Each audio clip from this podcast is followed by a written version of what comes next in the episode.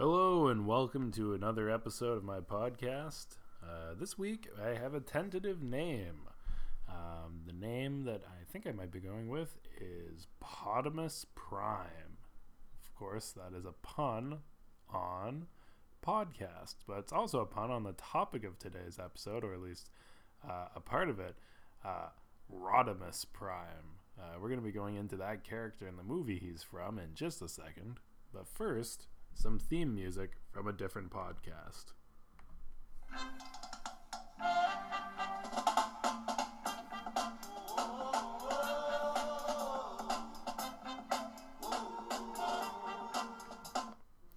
All right, well, that was uh, Freakonomics. Um, that's probably my least regularly listened to podcast, but it's got some good opening music, so I recommend tuning in and then after the first two minutes, you can maybe zone out.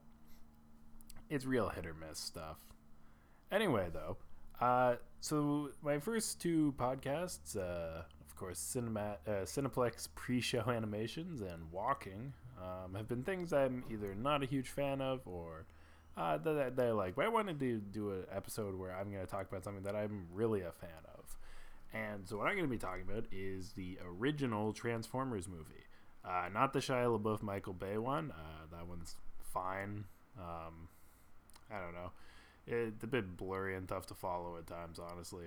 Uh, but I'm gonna be talking about the original animated one. Uh, I think it was came out in 1980, long, long before my time. Um, but I, I, saw it on TV, I think, and then I've watched it uh, several times since, and it's a great movie through and through. Um, and I'm going to try and walk through uh, what makes it so interesting. So, first, a little bit of backstory about why this movie was made.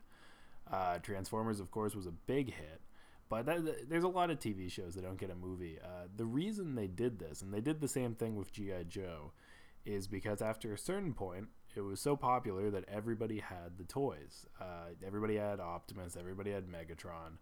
Uh, so at that point, how are you going to sell more toys? Uh, you don't make your money off the TV show; you make it off the toys. Um, I feel like later shows just created new outfits and like new transform models and all that type of stuff. But what the Transformers and GI Joe, so Hasbro decided uh, was that they would kill off the characters that you had toys of and put new characters in their place with all that new space that freed up. Uh, problem though, you can't kill your main characters on a children's TV show. Uh, it just doesn't work. But you can kill main characters on a children's movie. So both of these movies, their main goal was to a kill off established fan favorites, and b uh, bring in new random people that would make good toys. So I guess that leads directly into our first topic. Uh, well, the namesake of this podcast, maybe. Uh, Hot Rod, uh, or Hot Rodimus, as I like to call him, or Rodimus Prime, as he will eventually be known. Uh, so this may be, I don't know how commonly known this is, but Optimus Prime dies in this movie. Just straight up, he dies in like the first act, and he's dead the whole movie. Um, with the caveat that even even though he's he never comes back and it doesn't really he doesn't affect the plot after the first 10 minutes or so. Uh, the ending narration does say, and Optimus Prime will be back, which I feel like sort of a, a cop out on their cool uh, cool idea they had of killing Optimus. Uh, but for all intents and purposes, Optimus dies in the first 20 minutes of the movie, and it's uh, we're following the story of Hot Rod, who is the epitome of 80s executives uh, coming up with something to sell to kids. Uh, Optimus, I feel like, is a cool character because he's a, leader uh, and he's a truck. Two things that kids love. Um, Hot Rod is uh, something that the worst kid you know likes. Like, he looks sort of cool, but he's not cool. He's based on a sports car or a hot rod. Um, he's just a big dork. Uh, he loves being a cool guy. I don't know. He's the most bland, in ineffective leader Um, and he, he really shouldn't be a leader, but uh, I'll get into that later. Anyway, he he's the character that who will eventually replace Optimus, and we sort of follow his journey throughout the movie. Um, at the beginning of the movie, well, while other Autobots are dying in a war, uh, he's out in a lake fishing with with like a with his friend who's like an eight year old boy. Um, I think that sort of explains how the other Autobots treat Hot Rod uh, as a joke, who is given the least amount of responsibility. Uh, like even in wartime, the Autobots don't want him doing anything useful. Anyway, uh, I'm just gonna move on into the. Well, honestly, the the worst thing about this movie is that it peaks in the first 20 minutes. Uh, the big battle where Optimus dies is the best part of this movie.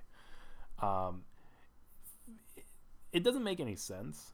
Um, and the movie doesn't try and explain this. Maybe the TV show did, but um, basically, the Decepticons wage war on Autobot City, which is apparently a city of Autobots that's just hanging out in the middle of nowhere. They never discuss what country it's in. I'm I'm often trying to figure out what country wanted Autobot City.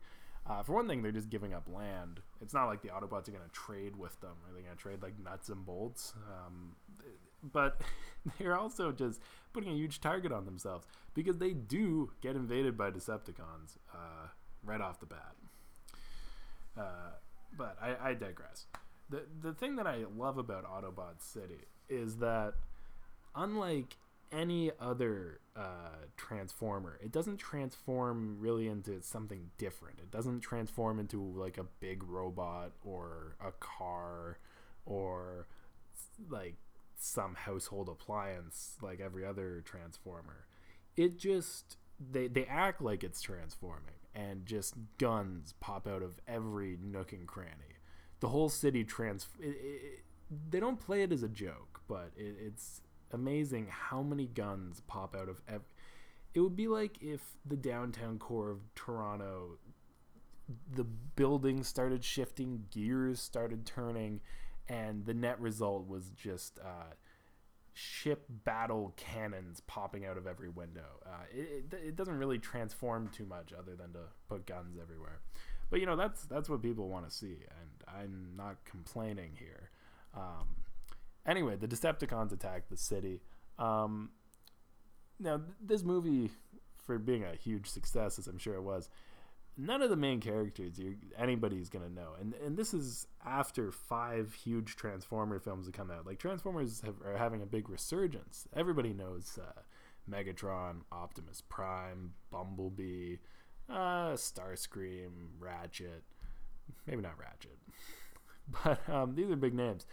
This movie is not about any of those people. This movie has Hot Rod, Ultra Magnus, great name by the way. Uh, Blurr, he's he's a really fast one, and Perceptor, I believe. Uh, Blaster Jammer, I think. Like none of these guys really. Oh, and Galvatron instead of Megatron, even though he is Megatron. Uh, none of these names ever stuck. Uh, nothing, nothing cool like Optimus Prime or or. Uh, ah, I was trying to remember another cool name, but unfortunately. Um. The the other thing is they all sort of suck. Um, like Optimus Prime transforms into a truck. Kids love trucks. People like trucks he hits like a truck, you know, it fits. Perceptor transforms into a high school science class uh, microscope, but a big one. And he'll he'll never look at something. He always looks into the sky like a telescope, but he's not. He's a microscope. Um, that's not helpful. It's really limited. He's a robot. He could just have eye zooming things, and it, it's never. He, I, I don't know and Blaster Jammer, he turns into a jukebox. Not even a big jukebox. This, this has always been a problem, I think. Uh, Megatron like transforms into a gun, and not a big one, like a pistol. It's it's sort of like one of those things they try not to uh, dwell on too long because they know it doesn't make sense. Um, but yeah, the, the, Transformers in this movie I feel like have been forgotten because they're not very good. Uh, they probably sold a lot of toys of them, or maybe they even didn't, and that's why they sort of brought back the old ones. I, it was probably a failed experiment, but I, I don't have the Hasbro sales figures, so uh, we'll, we'll have to just guess on that. Anyway, so Autobot City is under siege. Um, we never see humanity's perspective on this. Uh, I sort of I feel like they either were prepared for World War Three or just didn't care about the Robo uh, World War going on. Um, but we'll never find that out. Uh, so it's not looking good for the Autobots. The Decepticons have them on the ropes. They're gonna use a battering ram to break down uh, the, the blast defenses of Autobot City.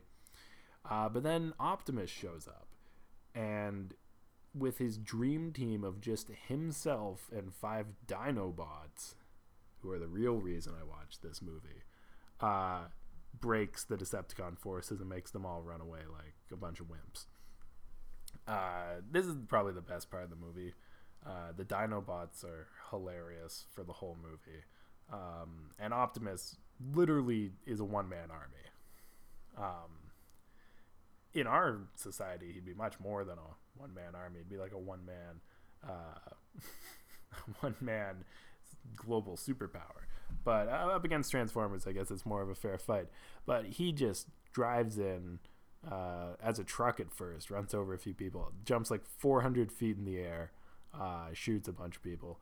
The, the violence in this is incredible, uh, just because they don't th- treat robots like people even though in every other respect other than the violence they treat robots like people because that's the whole point of the movie um, you're supposed to care about them you're supposed to care about them just enough that you won't mind when they're like clearly bleeding and shot to death because uh, they're robots anyway optimus and megatron fight um, optimus beats megatron but then megatron is a little sneaky guy and he's about to trick Optimus, and then Hot Rod gets into it. It's just a big mess. Optimus dies. Megatron almost dies. Um, and Autobot City is saved. Um, I'm just gonna take a quick, uh, quick little break here to talk about the Dinobots. Um, of course, uh, you, you, can't really talk about the Dinobots without talking about their leader Grimlock, the only one with a real name.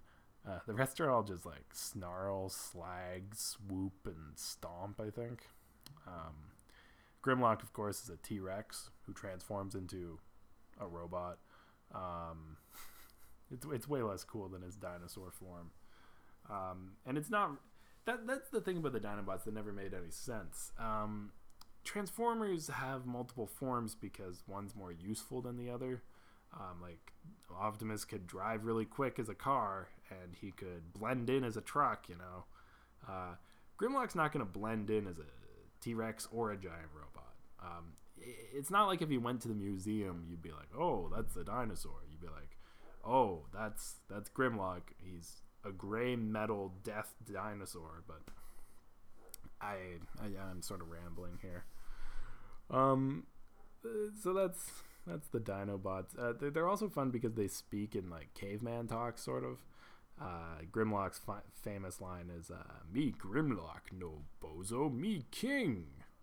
Uh, he, he, says that a bit later in the movie.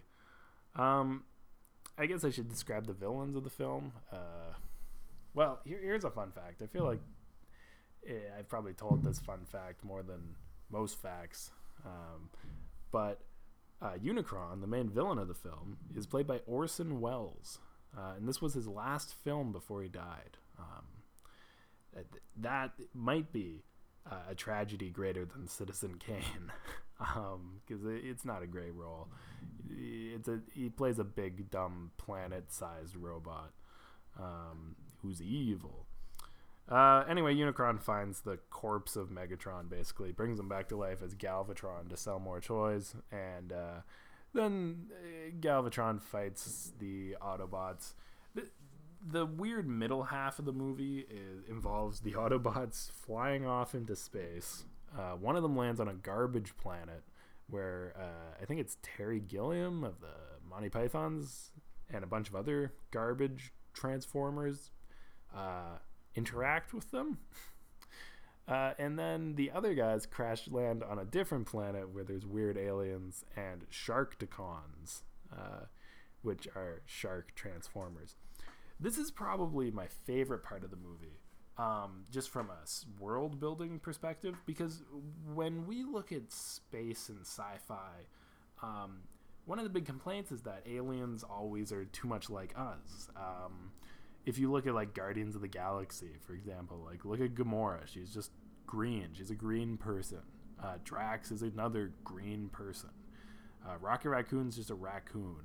Um, and Groot's just a tree. Like they're all just things around us on Earth, um, just a little bit different. Uh, Star Trek is the same. They're all two-legged people walking around. Uh, it, it, it, makes it seem like there's only one type of life out there. Uh, Transformers inverts this by making it so weirdly every planet has Transformers, but they're not really related to each other. They none of them really seem to be the same species. Like it, it's not like oh this colony of Transformers. No, it seems like every planet individually grew their own species of Transformers and that Earth is the anomaly.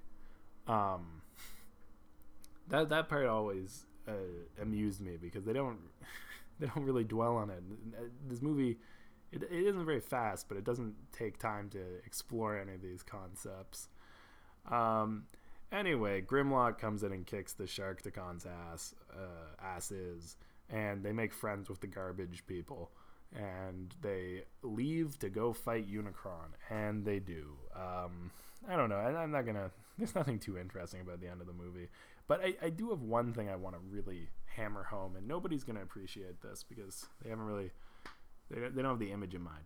Um, so the MacGuffin of the movie is called the Matrix of Leadership, and Optimus had it before he died, and he gave it to Ultra Magnus, probably just because it was a fucking cool name. Um, but Ultra Magnus dies too, so Hot Rod gets it. Um, and when Hot Rod uses it, it's actually what turns him into Rodimus Prime. It makes him the leader of the Autobots. but throughout the whole movie, people are trying to use the Matrix of Leadership because it is very powerful. It kills Unicron, Orson Welles. Um, didn't actually kill Orson Welles. I should be more clear. It, it kills Unicron. Um, and it, it's it's portrayed as basically an orb with a handle around it uh, on both sides, and you, and at the, at the, end of the movie, Hot Rod just pulls it apart, uh, letting all the power out of it. Uh, I'm I'm explaining the imagery here because uh, throughout the whole movie, everybody tries to pull it apart. Galvatron tries, uh, Ultra Magnus tries. Uh, neither of them can do it. Here's the thing, though. There's like finger holes in the handle that you are supposed to put your finger in. Hot Rod does it. Nobody else does. Like they're clearly there, so you grab there and pull it apart. Everybody else looks at it like a like it's from the future, and they don't understand how to put their hand in it. I like I guess there's no gloves in Transformers. Um, and it, it raises the question was hot rod special and he was destined to open the matrix of leadership? Like is it like an excalibur type of situation? Or did nobody else know how to put their fingers in the hole? Like it's ridiculous to me. It's ridiculous. This movie is uh, not factually accurate. I don't know that, that was my biggest gripe. I, I, watched a few clips to prepare for this episode, just for a little bit of uh, nostalgia, and that was my uh, main takeaway. Um, I, I guess just uh, to do a bit of summary for the movie, I, I love this movie. I think it's a ton of fun. Um, you get to see, I don't know, the animation's really nice. I, I there's a there's a there's a saying out there: every frame's a painting. Um, and I feel like back then when they made this, that was really true. Um, it was a lot harder to animate, and so you had to put a lot more time and work into it.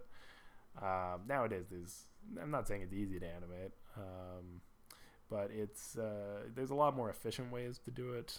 And also, this was probably a pretty big budget event. They probably put a lot of work into it, so it's fun to watch. Um, it's fun to watch how skilled animators can make giant transform physics defining transforming robots uh, have personalities. Uh, I'm not saying they succeed that much, but it, it's fun to watch. Um, for Under the Dome uh, this week, uh, I thought I'd talk about on the topic of technology. Facebook notifications. Hopefully, nobody caught that. Um, so, a fun fact from Under the Dome, just a little thing, is they were sponsored by Microsoft for I think every season, and they so oh, anybody under the dome, they had two things in common. One, they were under the dome, and two, they were using their Windows phone and Windows tablet. Um, it's one of those things that like if it was Apple uh, sponsoring the show, you might not notice. You'd be like, oh, they're just using an iPhone. Uh, but when it's Microsoft, you're like, what? Windows phone and a Windows tablet? Turning that sound off. Um. Anyway, so that was that was a fun part. But the the best part was they had this arc where like um, they were trying to get a signal out out to the dome or into the dome. I don't really remember, but the and the only thing that was strong enough to pierce the dome was the Windows tablet. Um, so you know the the Windows tablet wasn't strong enough to like have a market share, but it was all it was very strong at piercing the dome. Anyway, so that's the end of my podcast. Or uh, if you like the name Podimus Prime, uh, let me know. Um, if you don't, let me know even quicker. Because uh, if it gets set in stone, then it's stuck by law. Um, if I submit this somewhere, um, I need a unique name apparently to submit this to the App Store in a picture, and apparently it gets screened. So I always wonder if people submit stuff to the App Store as like a way to get views. Like maybe you were advertising, you're like, I need one guaranteed view. Hopefully, some guy watch, listens to this whole podcast, so he has to hear my ad for Blue Apron. Um. Oh man, yawning. I'm tired. I guess I'll end on that note. Um, that's episode three. Uh, probably two more episodes before I do my big reveal. Um, next week, I don't know. I, have a few topics bouncing around. Um, it'll probably be something more relatable. I feel like this was a pretty obscure episode. Uh, I was hoping to see if I can explain things clearly, but we'll see if that was a success. Anyway, thanks for sticking with me, and uh, best of luck. Gotta find the off button before I say my goodbyes. And goodbye.